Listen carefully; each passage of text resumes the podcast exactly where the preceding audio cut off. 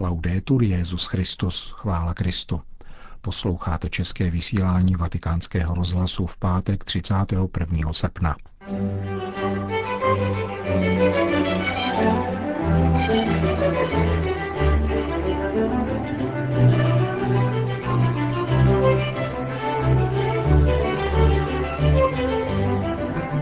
Relativismus podkopává základy víry a vyprazňuje křesťanskou věrnost, konstatoval papež v promluvě v řeholní kongregaci oblátů svatého Josefa. Křesťanství otevírá oči novým horizontům. To je název přednášky, kterou pronesl francouzský filozof Rémy Brak při přebírání čestného doktorátu na Papežské univerzitě Jana Pavla II. v Krakově a jejíž první část uslyšíte v dnešním pořadu. Hezký poslech přeje Milan Glázer. Zprávy vatikánského rozhlasu. Vatikán. Svatý otec přijal na audienci řeholní kongregaci oblátů svatého Josefa.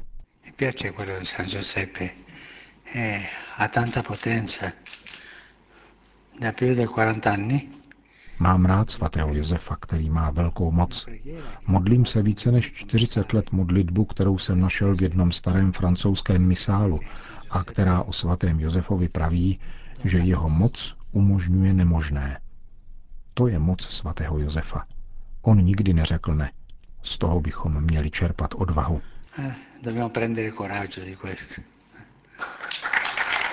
Řekl papež František v úvodu svojí promluvy k tomuto italskému řeholnímu institutu, jehož zakladatel nosil také jméno patrona církve. Svatý Giuseppe Marello, biskup z dieceze Asti na severu Itálie, založil obláty svatého Josefa koncem 19. století. Dnes působí tato řehole ve 14 zemích světa a má 600 členů. Sídlo generálního představeného je v Římě. Petrův nástupce přijal její 50 členou generální kapitulu, která si v těchto dnech zvolila nového generálního představeného, jim se stal otec Jan Pelčarsky z Polska. Ricchi della semplicità operosa di San Giuseppe jste povoláni překypovat činorodou prostotou svatého Josefa a dosvědčovat ve světě osobité poselství útěšné zprávy, že Bůh používá k sázení a růstu svého království všechny, zejména ty nejnepatrnější a lidsky neskušené. E per impiantare e far crescere il suo regno. Nadále žijte a pracujte v církvi a ve světě za pomoci prostých a podstatných cností ženicha Pany Marie, pokorou, která přitahuje náklonost Otce, důvěrností s pánem, jež posvěcuje veškerou křesťanskou činnost, tichostí i skrytostí, jednotou v horlivosti a pracovitostí při plnění pánovi vůle, v duchu výstižného mota, které vám jako program zanechal váš zakladatel – Doma buďte jako kartuziáni a venku jako apoštolové. San Giuseppe Marello esortava i suoi figli spirituali a mettere al primo posto l'amore e l'obbedienza agli insegnamenti e alle direttive del Sommo Pontefice. Svatý Giuseppe Marello vybízel svoje duchovní syny, aby kladli na první místo lásku a poslušnost nauce a ukazatelům papeže. Tehdy byla doba racionalismu, nevraživého k jakémukoliv duchovnímu dogmatu – v naší době se šíří relativismus, který podkopává základy víry a zbavuje významu samotnou myšlenku křesťanské věrnosti. Je tedy více než aktuální pokyn vašeho zakladatele, abyste především dosvědčovali věrnou lásku ke Kristu a jeho církvi. Lidi v každé části světa a zejména mladé, ke kterým se obracíte svým apoštolátem, učte životem i skutky, že příklad Josefa Nazareckého jenž se plně zasvětil Ježíši, je stále tou nejjednodušší, nejistější a nejpodmanivější cestou k uskutečnění plného a radostného křesťanského života a poslání. Per realizzare in maniera piena e gioiosa la vita e le vocazioni cristiane. Tváří v tvář mělké kultuře, která vychvaluje vlastnictví materiálních dober a slibuje štěstí v nebezpečných zkratkách, Nepřestávejte stimulovat mladé lidi, aby se duchovně utvrzovali a osobnostně zráli a uměli prokazovat sílu i něhu. Největší radost je promlouvat k mládeži o Ježíši Kristu, číst s nimi evangelium a společně ho konfrontovat s životem. Toto je nejlepší cesta k vytvoření solidní budoucnosti. L'intercessione dei due Giuseppe, il patrono della Chiesa universale, il vostro fondatore, Na přímluvu obou Josefů, patrona Všeobecné církve i vašeho zakladatele, ať dá pán plody vašemu úsilí na generální kapitule a podpoří posla a podporuje poslání vaší řeholní rodiny, oblátů, oblátek, spolupracovníků a lajků, kteří sdílejí vaši spiritualitu. Ze srdce vám všem žehnám a prosím, abyste se za mne modlili. e vi chiedo per favore di pregare per me. Končil svatý otec dnešní promluvu na setkání s obláty svatého Josefa. Vatikán. Nemohu než vyjádřit bolest, velkou bolest, komentoval kauzu dopisu bývalého diplomata Monsignora Vigano státní sekretář svatého stolce kardinál Pietro Parolin na dotaz denníku Vatikán Insider. Doufám, že se všichni přičiníme o hledání pravdy a spravedlnosti, protože toto jsou styčné body a žádné jiné. Situace zajisté není zneklidňující pro nic za nic, dodal. Na otázku novináře, který chtěl po státním sekretáři vyjádření k samotnému textu Monsignora Vigano, totiž zda je oprávněný či nikoli, však kardinál Parolín řekl, lépe je v těchto věcech nezacházet do podrobností, opakuji to, co řekl papež, přečtěte si to vy a udělejte si svůj úsudek. Text mluví sám za sebe. Austrálie. Biskupská konference spolu s Australskou konferencí vyšších řeholních představených vydali společné prohlášení, kterým odpovídají na návrhy Královské komise pověřené vyšetřováním případů sexuálního zneužití nezletilých v Austrálii. Z 80 návrhů jich vzala australská církev v potaz 98%. Většinu přijala, některé postoupila apoštolskému stolci, protože se týkají změn v kodexu kanonického práva. A jen jeden byl odmítnut. Týká se spovědního tajemství. Britská královská komise totiž požaduje, aby kněží měli povinnost oznámit sexuální zneužití nezletilých i tehdy, pokud by se o něm dozvěděli ve svátosti spovědi. Jinými slovy požaduje zrušení spovědního tajemství. Církev v Austrálii tento návrh odmítá, protože odporuje katolické víře i náboženské svobodě, kterou zaručuje australská ústava. Konec zpráv.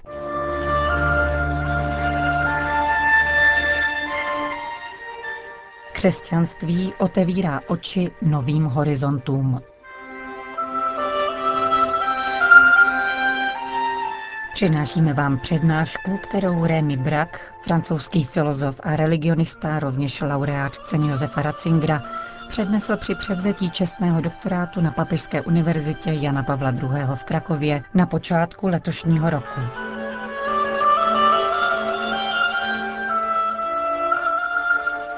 Co si má Evropa počít s křesťanstvím? Známe krátkou Novalisovu esej Křesťanství totiž Evropa, kterou německý romantický básník napsal v říjnu 1799 a publikována byla teprve v roce 1826.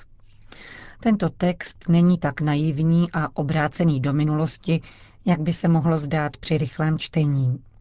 V každém případě ve chvíli, kdy se objevil, byl zamýšlen jako pokus o identifikaci Evropy a křesťanství. Nyní se situace převrátila.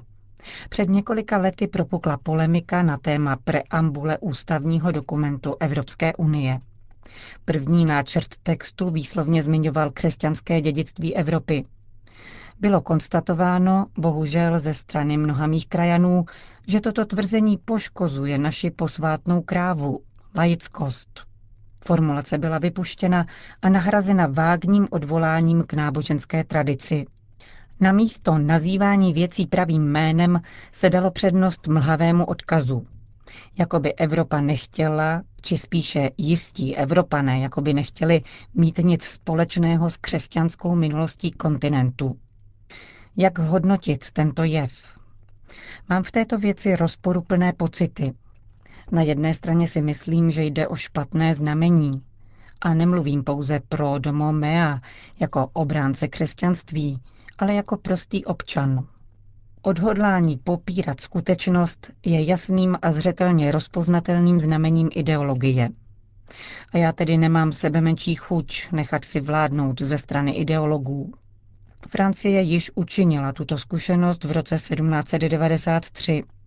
Nemluvě o sovětských pokusech, anebo nacistických, maoistických, či ze strany polpotových přívrženců v Kambodži. Aby však bylo jasno, dnešní ideologové nemají ani v nejmenším úmysl páchat stejné zločiny jako jejich předchůdci.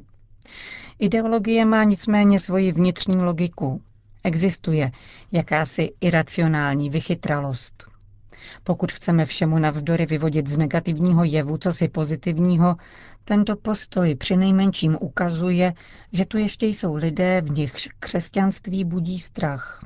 A to je věc, kterou, promyslíme-li je důsledně, považuji za velmi povzbuzující. Pokud by křesťané zcela pozbyli tento rozměr strašáků, tehdy by sůl země nenávratně ztratila svou chuť. Jakožto velký ctitel Chestertona považuji za velmi výmluvnou postavu neděle v jeho románu Anarchista čtvrtek. Tato tajuplná postava zcela zřetelně symbolizuje Boha. Vystupuje zároveň jako velitel policie i vůdce anarchistické konspirace, která je všude přítomná a rozsévá kolem sebe zmatky.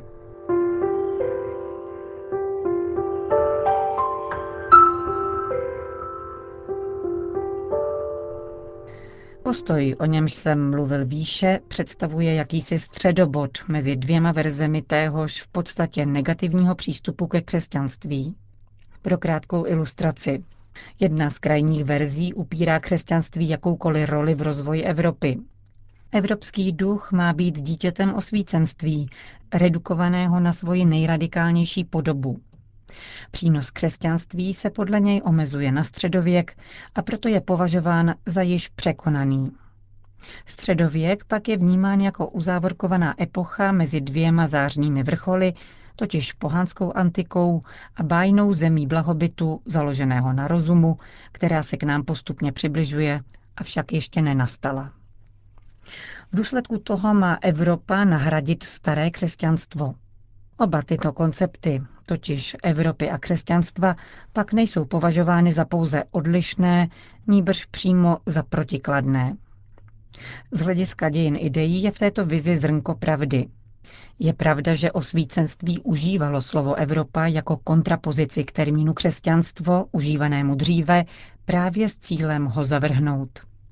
Stejně tak docházelo k pokusům nahradit křesťanské vnímání světa systémem konceptů osvícenského původu.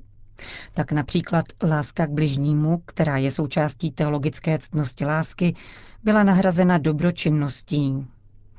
Tento pokus se však nakonec ukázal příliš zašmodrchaný, než aby mohl přesvědčit.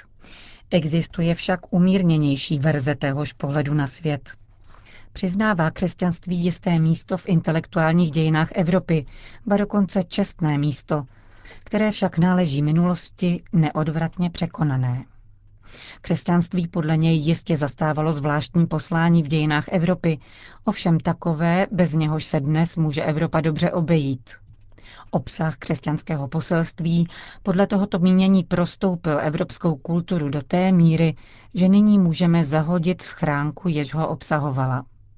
My tedy máme nesporně křesťanskou mentalitu. Nyní lze bez problémů vyrušit křesťanství ve smyslu Hegelova Aufheben. Tak jsme se ocitli před novou verzí liberálního protestantismu, či spíše před jeho karikaturou, kterou z něj udělali jeho protivníci. A konečně není obtížné právě v tomto smyslu interpretovat slavný esej, který Benedetto Croce napsal v roce 1943.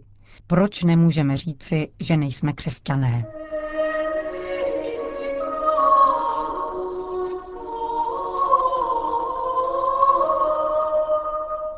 Slyšeli jste první část přednášky francouzského profesora Rémiho Braga na téma, co křesťanství přineslo Evropě. Další pokračování vám nabídneme v příštích dnech.